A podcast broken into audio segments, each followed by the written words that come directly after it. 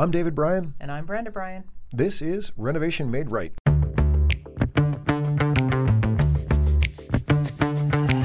If you're considering a remodeling project now or sometime in the future, Renovation Made Right is your single source to help guide you through getting the project you want and an experience that you'll enjoy.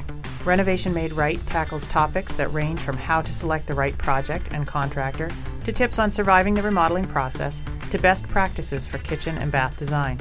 We have over 30 years of experience in the industry and are owners of the well established design build remodeling company Black Dog Builders in Salem and Nashua, New Hampshire. We're sitting down with industry professionals to tap into their experiences and insights so we can equip you with the tools you need to make your own project a success. So, welcome back. This is another episode of Renovation Made Right. I am Brenda Bryan. And I'm David Bryan. Glad to be here. And we are so excited to be back. We've been on a long hiatus. Yeah, Took it's a beautiful, summer off. beautiful fall day here. Beautiful fall day. Finally, the rain has stopped, at least during the week. And it'll rain on the weekend Exactly. and ruin everybody's everybody's time. But we're happy today to be back. Right. Um, we have some listener questions to go through. And first of all, um, just a reminder thank you for liking the podcast. Um, when you get a chance, share it with people who are thinking about renovating so that they can get this information. We're really appreciative of that. And we're just going to jump into our listener questions. All right, let's do it. So I will read the first one and we'll see who, who gets to answer. So, dear Dave and Brenda, I'm a longtime listener of the Renovation Made Right podcast and have gained a ton of knowledge from your expert advice. It's made me feel better about working on projects around the house. Well, thank you. My wife and I are planning an open concept renovation for our 1970s ranch home in Austin, Texas. We're excited but a little overwhelmed. By the way, can I say how much I like ranches? I really enjoy ranches. Just say it. I, I, I think they're awesome and underrated houses. My question is what are the essential things to consider when taking down a load bearing wall? I know it's not something to take lightly, and I'd rather be over prepared than under. Looking forward to your insights. Best regards, William.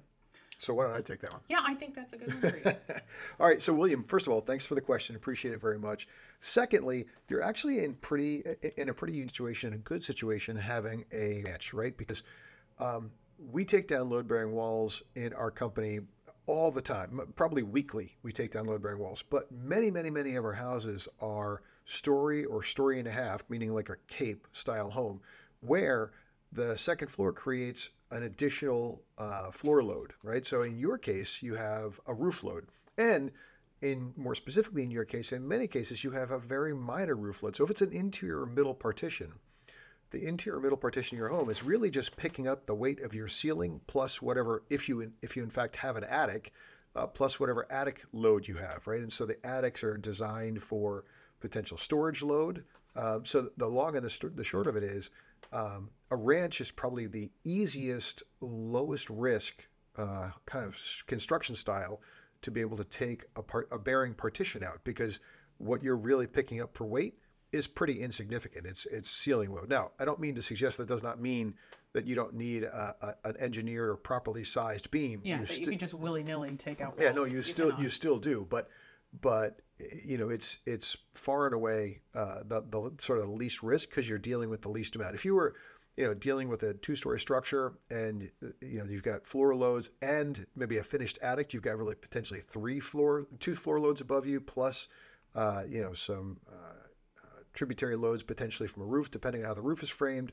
You've got more to worry about. In your case, not a lot to worry about. So what that really looks like is um, is building uh, a relatively lightweight, light gauge, pardon me, temporary wall on either side of the location that you're thinking about taking out the wall, uh, and you build the wall about the, the two walls about two feet back, so it gives you room to work. But essentially, that means that when you're going to take out the section of wall you're taking out, you've got these temporary walls that are going to hold it in place. And it's okay for those walls just to be up against the sheetrock and sitting on your floor. That'll get the job done, right? If you wanted to ensure you didn't damage the sheetrock, you could put a piece of scrap carpet between the top of the wall and your sheetrock, uh, and you know, and and make that you know manage that accordingly. Now, the time comes for the beam, you can actually go to your local lumberyard, and your local lumberyard actually has the software to size the beam based on your situation. They'll ask you some questions, maybe might ask you for a sketch or a drawing, and they can actually size if you need an engineered beam, meaning uh, sort of man-made lumber, like an LVL they call them, or uh, or Stands for what? What does LVL stand for? uh, laminated veneer lumber. There you go. Um, and that's a little like Kleenex. It's a little bit of a brand name, but at the end of the day, it's an engineered beam, and they make a lot of different styles of engineered beam. Um, but uh, lumber yards have software that can specifically call out uh, the size of the beam and uh, based on your span, meaning basically if you're going to take out six feet of bearing wall or eight feet of bearing wall or 20 feet of bearing wall, that changes the beam size, right? And that beam also has to post down, what they call post down on either side. And uh, so if you put in a 10 foot beam, at each end of that 10 foot beam, there has to be a post that transfers that weight down to the foundation. Now, if you're in Texas, because I've got family in Texas, I know that there are very few basements in Texas, which probably means that you're, on a slab, right? And if you're on a slab, that's fine. It's not a problem. But uh, and you, you not only are on a slab, the odds are pretty good you're on a slab, and they poured what's called a strip footing. So they probably poured underneath your bearing wall. They already may have poured a thickened section of that floor, that flo- or they may have poured a footing under the floor. So you may be in good shape actually to put your post right where it is, but you should actually use um, a hammer drill or a masonry drill to drill through your floor and get a sense, making sure that you think you're clear of, of pipes and things like that, which you would have under your slab in your ranch, right? Uh, be mindful that you're not, you know, expecting that you're an immediate area for that. But you, long and short of it is, you want to drill through and get a sense: how deep is my slab? How is do, am I sitting on top of a footing? in which case I could drill down, you know, six inches and not have the drill break through, and then I know I've got more concrete. Or maybe you drill, and after three inches, the drill goes right through into the sand or the dirt, and now you know, okay, you only have your slab there, right? So if that's the case, you do have to cut your slab out and put in a structural footing under that. But when I say structural footing, it's not a big deal. It's you're basically going to dig out the dirt, and let's say you put in a, a two foot by two foot footing, uh, and that's a square hole essentially, and it's a foot deep. So you're going to cut the concrete out, you're going to dig down a foot, maybe in a square configuration, and pour a new foot thick uh, amount of concrete that'll ultimately be where your post lands. And I know this is sounding a little complex. It's not. It's it does relatively sound thin thing, right? If you have some skills and you're ambitious enough to do it, um, it can all work out. So bottom line, get your header sized your, or your beam sized. And when they size it, by the way, they'll typically give you trade-offs or options, right? So you can have um, multiple pieces of, of engineered lumber that you can bolt together and uh, to get a wider beam, or you can have a fewer number of pieces and those pieces are deeper, right? So you could have a 12 inch deep beam or an 8 inch deep beam or a 6 inch deep beam. And depending on A, what they determine the weight to be that's it's picking up, and B, the length of span. So if you don't want your beam to stick down uh, into the, the, the, room any further than it has to, then you can uh, you, you can get a wider beam that's not quite so deep, but it'll be wider. You'll have more pieces that you have to assemble. Or if you don't care about that and you got plenty of headroom, um, then you can put in a deeper beam and uh, and you only might need a two ply, meaning two pieces of engineered lumber. So there's trade-offs in both directions. And the only other variation that gets a little more complex that you might want to think about and uh, and consider is if you don't want a beam at all. Let's say you want that completely smooth, clean look, which oh, which designers often put in this in the concept Ooh, us? yeah, right, exactly, right. that. Because that completely clean look looks really cool, but it's a lot more work for the carpenters, right? And it's a lot more expensive. and it's a lot more expensive. You can actually take the beam and push it up into your attic, and then you can hang your ceiling joists off of the beam, uh, meaning using metal joist hangers to connect the ceiling joists and the side of the beam together, right?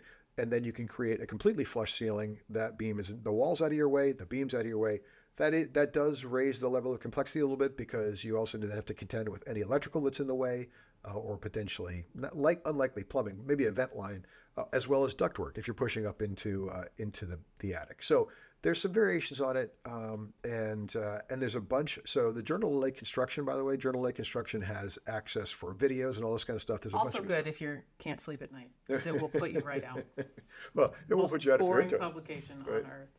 From a designer's perspective, from a carpenter's, it's like, ooh, Right. Christmas candy. Yeah. Ah. And, well, and, and then the last thing, the last piece of it to consider is if you're um, comfortable and competent with carpentry, but as I've described this, this is feeling a little too much, you could actually just subcontract out the beam work to a local contractor who knows what they're doing, right? You could do a bunch of the rest of your work yourself, but if you felt like you're getting in too deep, which by the way, it, it's you know, it, like I said, it's really not rocket science. You've got um, you've got some basic information you need to get clarity on, and uh, and then there's a bunch of We online- also have no idea if William's going to do this work himself. He just wants to know, like, is it possible?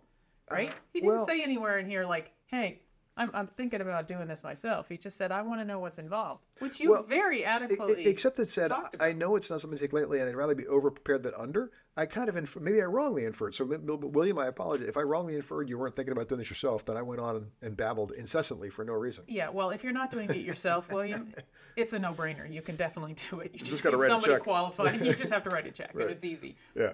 So, so if I over-explained, uh, bygones. Uh, but uh, but uh, we'll have to uh, we'll have to move on. But anyway, that's that's my little dissertation on uh, on bearing wall removal. Hope you enjoyed it, and thank you for uh, sending in the, uh, the the question.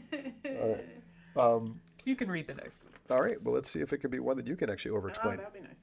Uh, hey, Dave and Brenda, or just, I'm sorry. Hey, Dave. Hey, Brenda. I absolutely love your show. Obviously, already exhibiting good taste in the first sentence. Uh, I'm in Chicago and I live in a small apartment with an even smaller kitchen. I'm not super handy, but I want to make some changes that won't break the bank. So here's my question Can you suggest some budget friendly kitchen upgrades that don't require a contractor? Thanks a bunch. Keep up the great work. Emily. Emily, this is so in my wheelhouse. I'm so excited about this question. I'm going to just kind of curl up and take a nap now. I think that would be good because it's whatever I say is going to be really boring to you, and that's okay. But Emily, I just helped my daughter move into her apartment in a town next to us, and you know she's on a real budget because I'm done paying for things, and so she was trying to figure out how to make this kitchen, which was not particularly well designed and small and had bad storage, work for her, and because I do what I do, and she actually does what she does too. It's the same thing. Um, we we were both looking like, okay, how can we make this better and not spend a lot of money? So Or actually, not even make fit you because it's an apartment. We can't make physical changes. yeah, exactly. It's not like you're going to be ripping out cabinets and replacing them. So so here's some great resources for you to make small changes to your kitchen, but that will make a huge difference. Um, so there is a website that I like for resources called revashelf.com. So R E V A S H E L F dot com. And that website is nothing but just cabinet inserts for like, you know, rollouts and utensil dividers and spice drawers and all kinds of things that are very easy to install. You can either buy them directly through Revashelf, but you can also buy them on Amazon. So, um, and there are other manufacturers that do knockoffs of, of this stuff that are even less expensive, but Revashelf is a good place to start because they have a whole host of options for you. So it's a good place to do rev. It's a, it's a good place to do. Um, oh God, what's the word I'm looking for? Accessories? That, but also research. The word I was looking for was research. Okay. So, my I brain, could- I could've my brain just fried out. Yeah. Exactly. So it's a great place to do research to find out what kinds of things are available. And then if you find something that you think is going to work for you, then I would just do a general search for like, you know, 24 inch uh, pots and pans pull out, you know, that kind of thing. So those things you can actually install in the cabinets pretty easily. Um, if as long as you're not making too much of an investment, you may just leave them there. So in other words, if you made any any holes in the cabinets and you feel like, oh, I, I can't I can't take this out and then I have to repair the damage when I move out. Well, you I, probably, don't, I, I don't get the impression this is a rental. I get the impression that this is this is Emily's home, and she wants to do some upgrades Oh, that says are. live in a small apartment with an even smaller. Oh, I'm sorry. Oh, God, yeah, you don't read right. these things. No, yeah, you're, I did. You're right. Sorry. You got to Oh, read for bad. comprehension, my son. Get on it. right, anyway, I'll forget. so, so it is an apartment. If it's a condo and you own it, great, no problem. But if you're renting it, um, that's the pe- thing people get concerned about is like, oh, if I make any damage, I'm going to have to pay for it. If you do something to improve the kitchen and you leave it there when you move out, then nobody's going to give you grief about that. Um, so, so be careful about that because one person's impression of improvement and another is not necessarily the same. The landlord may have a different view, right? that's true. So, But if you if you screw something into the base of the cabinet, you can always putty it and, and paint over it, and it'll be a non-issue. So and mo- most of these accessories are also very low skill installation accessory. They're they're you know, basic assembly and basic installation, usually requiring a few screws. Yep, you need like a screwdriver. And so, and the other thing you can get is um, just clever things like if you have some drawers and you just need some dividers, that kind of thing. There are ones that you can get that you can that you can cut even with a utility knife Right. um, to fit exactly, and you just have better storage all the way around. One thing I always recommend um, in a kitchen, especially with base cabinets, or if you have very narrow base cabinets, if you can get some tray dividers in there. Um, so tray dividers are, like the name implies, is for storing trays, but it's also for storing anything that you can store vertically. So baking pans, um, broiler pan, uh, frying pans, anything that's like uh, two to three inches uh, deep or less can be stored on its side as opposed to on its base. And that means the the advantage to that is that you're not you're not piling things up on top of each other, right? Like if you have a baking sheet, it's it's better to store it uh, vertically so that you can see everything that you got and just pull it out with one touch, as opposed to having like a deep pile of things. Um, so the same thing is true, like I said, of baking pans. You can store store anything vertically. So there are great tray dividers, just metal ones. Again, requires like has two screws in it to screw to the base of a cabinet. Or if you're again concerned about damaging um, the cabinets, you can get a piece of plywood, screw it to a piece of plywood, put the piece of plywood in the in the cabinet, and that way you can store a lot more in in a lot of open space. So a lot of a lot of kitchen cabinets have like open bases that just this door and there's just this big open storage space, which is just terrible. Like you're climbing on your hands and knees all the time trying to pull stuff out. So I really recommend putting in um, rollout shelves. Um, and again, they make them in metal. They're pretty easy to install. Not a big deal. Just did it in my daughter's apartment last weekend. Actually, I made my husband do it because I was going to say easy with the just did it. yeah, I just did it. Right. Yeah, and that, for instance, like a rollout like that costs sixty dollars. It's not it's not a big expense. Tray dividers are like ten. Yeah. So- and, and and to put it in perspective in terms of the work, if you're even marginally handy, it's a 20 minute thing. Yeah, yeah. And if you and if you have trouble with instructions like I do, then you just give it to somebody who's good at it. Like my, I'll actually read the instructions and yes, for, compre- for comprehension. I can add. read questions for comprehension, but instructions are, are not so good. I'm really good with IKEA furniture though. Um, where there's just pictures. Right. So so that's a good place to start. And also, if you just did a search, like a Google search on like you know, uh, kitchen cabinet uh, hacks, right? You're going to come up with all kinds of things to to make your kitchen a little bit better. There's a lot of products out there that are short money that can make storage in your kitchen a lot better. Yeah, and, and as another thing to consider, uh, again, a short money solution. Like in our daughter's space, she actually had a half wall in her kitchen. She had very little countertop space, but it had a half wall in her kitchen. And so she went out and bought a butcher block top, which I then cut to fit, and I created like a, a I created essentially a bracket that could slip over the top of the wall, required no screws or no damage to the wall, and she could then set her butcher block counter on top of that plywood bracket that I made, for lack of a better term. And she now has substantially more storage space. Yeah, that like doesn't work for everybody, right? yeah. No, in her case, she's got a half wall that makes that work. But you could also make that. You know, there are a lot of those sort of cute little rolling, uh, you know, butcher block uh, tops that are butcher block cabinets that that can provide you extra counter space Mm-hmm. and extra storage space that are relatively inexpensive and easily accessible and can you, you know, generally can incorporate into a kitchen. Right. The other thing you can look at too is um, under cabinet lighting. A lot of kitchens don't have any have very good lighting at all, and there are now rechargeable LED uh, under cabinet lights you can get. Yep. Um, some of them are motion sensitive, and you can just you know plug them in with your with your charger when you need to recharge them. But it gives you a, better working space so you can see. So that's helpful. Yeah, And that's again- actually one of those things I think that can be uh, pretty significant. Like most people don't necessarily appreciate it until they actually get the light and they're like, "Oh, holy cow! Oh, I this can is see things." way nicer to work." Right, right, exactly. So there's a few ideas. Uh, keep doing your research, keep Googling. I'm sure you can find some great ideas, but that's a good place to start. And Emily, thank you so much for listening, and thank you so much for your question. Yep. All right, So I'll read the last one. all right, here we And I want you to listen carefully. for comprehension. Yes. Listening for comprehension. Gotcha. Uh, hi, I'm down here in Miami, Florida, and I've got this small bathroom that I'm looking to freshen up. It gets pretty humid down here, as you can imagine, so I was wondering if you guys have any tips on what I need to consider when tackling a bathroom remodel in a high humidity area. Thanks, Andrew. Yeah. All right. We actually have a Florida connection now, so we can relate to the humidity. Two, we have a son who's in Tampa Yep. going to college. Yep. He's already had to be evacuated for hurricanes. So that was like super exciting. On literally the first day of class. yeah. Literally the first yeah, day of class, yeah. they evacuated like, the campus. Oh, I hope you're enjoying it. Yep. Yep. Le- Move away. And yeah, how's, uh, it's a long way away from uh, from home for us to help to figure that out. But So, high humidity environment. First of all, um, I'm assuming that you're living in Florida. You have an air conditioned home as well. So that's taking out the humidity to begin with. But often, and this is the issue with bathrooms, you create a lot of humidity in your bathroom. right. So, what you really need is ventilation. You need to get that humidity outside of the bathroom and out into the outside air as opposed to staying inside.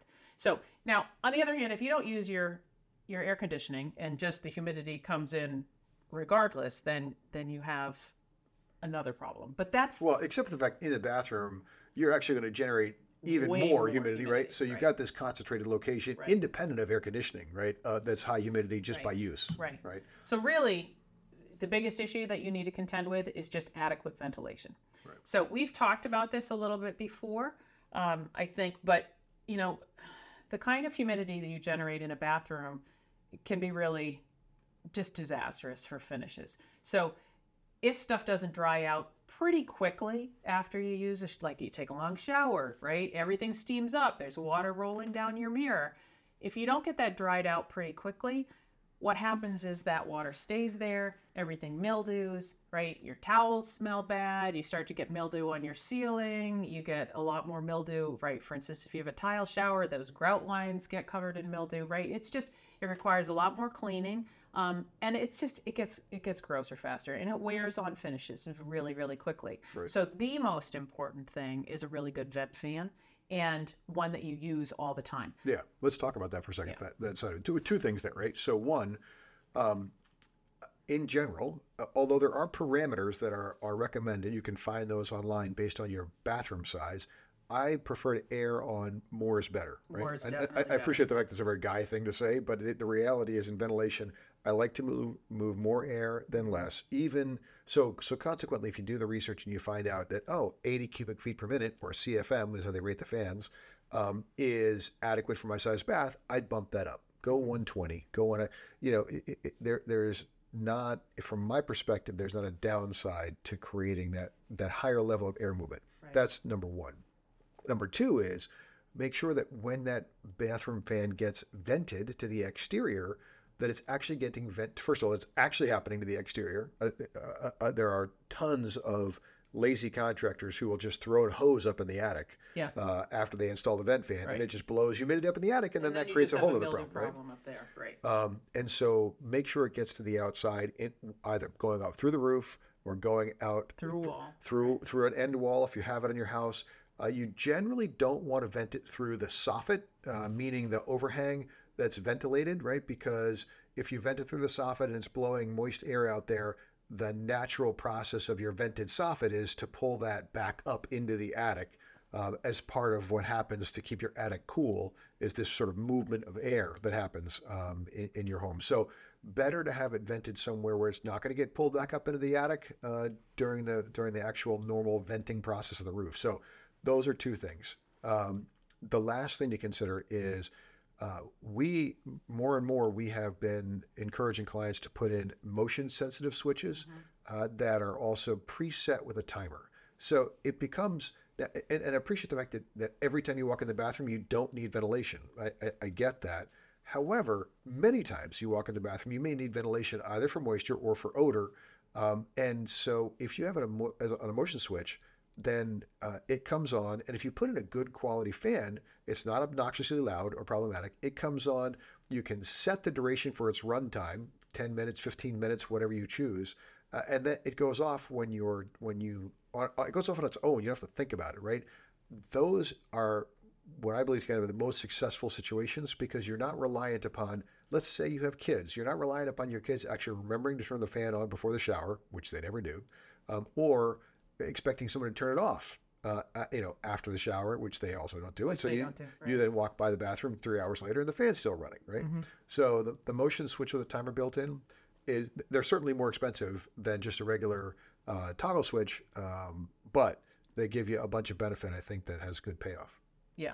Well, and so the other thing to think about, and people are like, "Oh, I hate the sound of the fans." They're like, you know, that that was a bad. What was that like? I'm not doing it again. Anyway, so they're very loud, and that's that's a negative, right? People don't turn on the fan because they don't like the sound of them. Now, when ventilation fans started going in and became code, um, two things were happening. One, they hadn't figured out the technology to keep the fans quiet, so they were loud.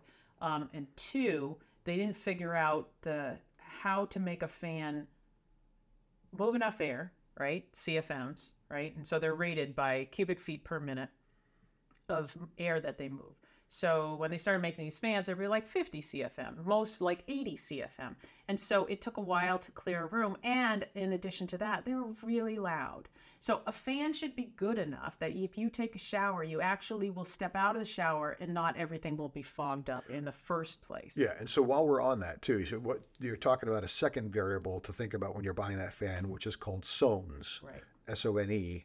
Um, and SONE is just a sound rating, uh, and the lower the SONE, the quieter the fan. The higher the SONE, Right. the louder the fan. You can buy low SONE fans Right. um, that will still move a bunch of air. They cost a little more money, um, but They're again, totally worth the investment. but yeah, they So, and when we're talking about the difference, like if you go to Home Depot and you look at you look at the uh, fans, usually bathroom fans are rated anywhere between like 50 and maybe 150 CFM. So the higher you go, the better off you're going to be. I recommend at least 110. But the second thing you want is a low SONE fan. So there's a few different brands. I think um, NuTone makes one called the Quiet One, and it has it the the sound Panasonic, on Panasonic or is it too. Panasonic? Yeah, I think it was. um, it has a sone rating of one, and some of them are actually as low as 0.3 sones. But like for instance, the old fans were like four sones, five sones, which is roughly the sound of being in a stadium.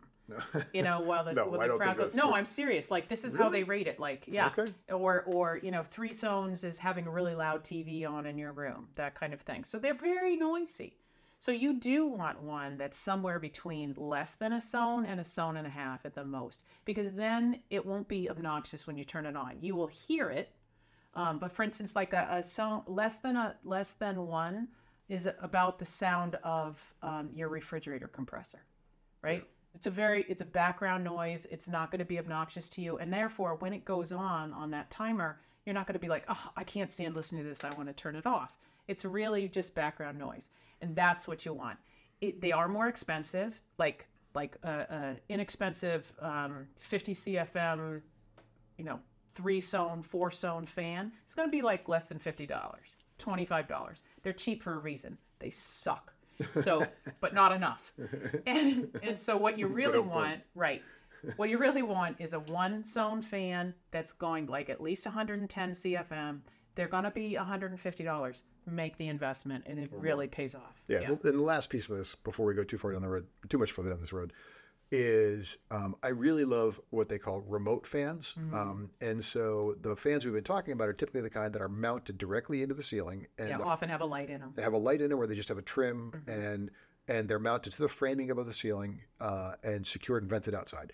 Uh, because of that, even the low, even the quieter ones, you still there's still a motor over your head and they're still mm-hmm. moving air, so you hear you hear them more. If you use a remote fan, the remote fan actually gets mounted up into the attic, and the only thing that's actually in contact with the ceiling is a duct that connects the fan to the actual register that's removing the air.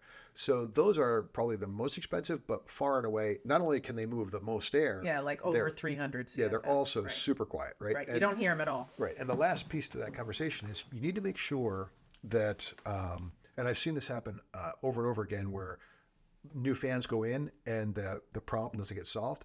And often, if that's the case, it's because the door that you enter, used to enter the bathroom, is cut too close to the floor. So you need to make sure that your door is undercut enough, meaning that there's a gap between the bottom of the door and the threshold, or the bottom of the door and the floor, sufficient so that as your fan is trying to move air, it's actually got a place to get pull air from. Yeah. Because if it's just Otherwise, you end up having a vacuum in your eyes. Exactly. exactly. exactly. So, all right. Um, So do you think that uh, you think that got it for uh, I for think it is, and you you did a very good job reading for comprehension. All right. I listened for comprehension actually because you read that one. That's a good point. Um, but uh, you know, it's uh, we're more than happy to help you remember things. Um, and so, Andrew, thank you very much for uh, for your question. We greatly appreciate it. and Hopefully, that helped. yes. All right. So thanks for joining us with your questions. Please keep them coming. We enjoy hearing from you. And this has been another episode of Renovation Made Right. I am Brenda Bryan. And I'm Dave Bryan. Thanks for being with us. Thank you for listening. Be sure to check out the show notes on our website, renovationmaderight.com, and follow us on social media at Renovation Made Right. Don't forget to subscribe, and if you like the show, leave us a review.